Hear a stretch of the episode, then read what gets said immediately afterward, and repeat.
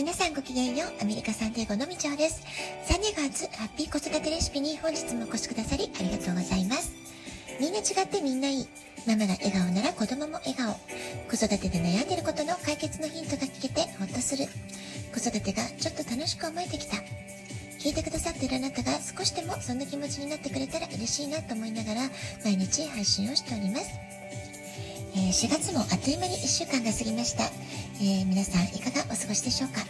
えサンディエゴは毎日20度前後の穏やかな天候が続いていて、えとても空気が澄んでいて、え気持ちの良い春のエネルギーを感じています。え今朝はね、ウォーキングの時に、えたくさんうさぎを見かけました。えー、さて今日はね、お便り紹介をしたいと思っています。えー、以前にもご紹介したつのぶの宇宙ラジオを配信されている、えー、つのぶさんから続けてお便りをいただいてたんですけれども、えちょっとね、え紹介できていなかったなって思うので、え今日はつのぶさんからの2通のお便りをご紹介したいと思います。まず3月の終わりにいただいたお便りから。みちょうさん、お返しトークありがとうございます。嬉しくてふわーっと幸せに包まれました。言葉の魔法って本当に強力ですね。学科は心理系か地球環境系か少し迷い中です。4年後笑顔で喜ぶ私に出会いたいです。みちょうさんのたくさんのチャレンジたくさん応援しています。みちょうさんの元気エネルギーをいつも朝聞いて、えー、仕事に行っていますよ。今この瞬間の思いは生の思いのまま時空を超えて届け合うことができて目に見えないけど繋がってるってなんてすごいんだと思いましたこれからもラジオ楽しみにしていますということで、えこれがね、1つ目のお便りです。これは237回の回、つのぶさんのね、お便りを前回ご紹介させていただいた時、えー、心のままに生きるっていうテーマでお話ししたんですけれども、それに対するコメントとしていただいたお便りでした。えー、つのぶさんも朝ラジオトークを聞いてくださってるんですね。えー、とっても嬉しいです。えー、つのぶさんの他にも日本にお住まいの方やアメリカにお住まいの方、えー、結構ね、皆さんから朝ごはんの支度をしながら聞いてますとか、朝の通勤の時間帯に聞いてますとかね、まあ、そういう声をよくいただいております。ー、あなたの大切な一日の始まりに私のラジオトークを聞いてくださってる、まあ、そうやってね思うと、えー、とっても嬉しいなって思います。本当に聞いてくださってありがとうございます。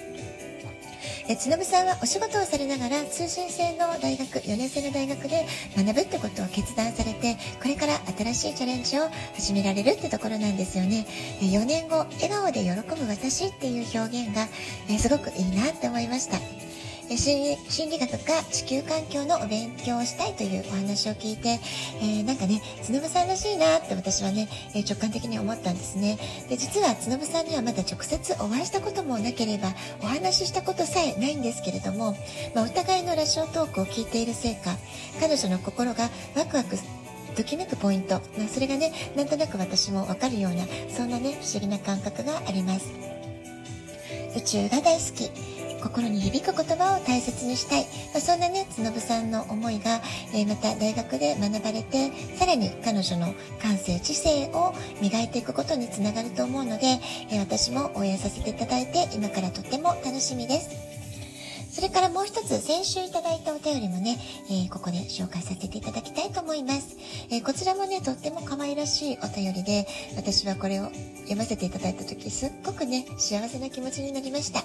え読ませていただきますね。みちょうさん、先ほど朝の情報番組でサンディエゴと中継がありました。サンディエゴの中心街や大きい道路が映し映し出されて、わあ、ここにみちょうさんがいるんだ。ここがサンディエゴかって、もうドキドキ胸がブワーってキラキラしました。みちょうさんと出会って、もうサンディエゴという場所がただの海外の街ではなくなっているってことに気づき、出会い、人とのつながりってすごすぎるって感動しました。ちょっと興奮気味でメッセージを送っちゃいました。つのぶよりということで、えー、つのぶさんがね、テレビで紹介されたサンデーゴの街並みを見て、えー、私のことを思い出してくれた。まあ、もうそのことがね、とっても感激というか、えー、すごくすごく嬉しかったです。ありがとうございます。え日本人の方にとっては西海岸といえばサンフランシスコとかロサンゼルス、まあ、そういったね都市の知名度が高いんじゃないかなと思うんですけれども、え実はサンディエゴ成田からの直行便があります、え日本航空ね JAL さんがね、えー、飛んでるんですよねで日本が日本からも、えー旅行で来られる方も多いですし、えー、サンディエゴに住んでる日本人の方も結構ねたくさん住んでいます。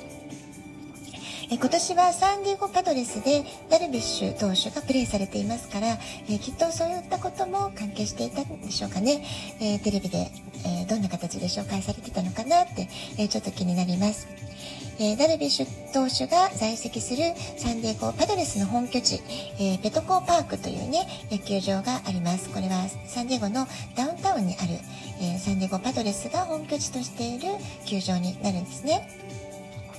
で比較的まだ新しい球場ってことが言えるんじゃないかなと思います。私も息子が幼い時、まあ、幼児の時ですね。イチロー選手や新庄選手が試合で、えー、まあ、相手のね試合相手として、えー、来られていたって形だったんですけれどもサンディエゴで試合をされている時に観戦に行ったことがあります。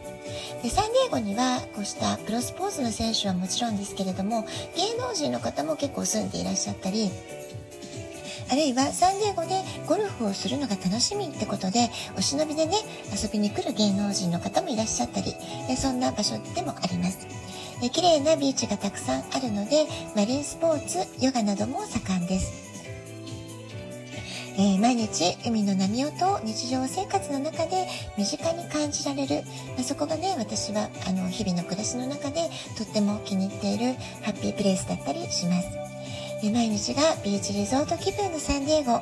えー、いつかね近い将来つのぶさんにも遊びに来ていただけたらいいななんていうね、えそんな夢を私は今ここで膨らませています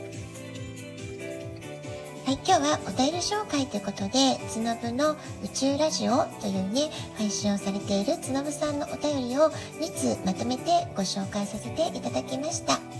えー、そしてね、えー、ちょっとプチサンデーゴ、えー、紹介ということで、えサンデーゴの魅力、私が好きなところっていうところをね、少しお話をさせていただきました。ラジオトークアプリをインストールしておくとスマホからいつでも簡単に聞くことができます。質問を送る、ギフトを送る、どちらからでもメッセージを送ることができます。皆さんからのお便りお待ちしております。では、今日はこの辺で今日も素敵なお時間をお過ごしください。ごきげんよう。以上でした。さようなら。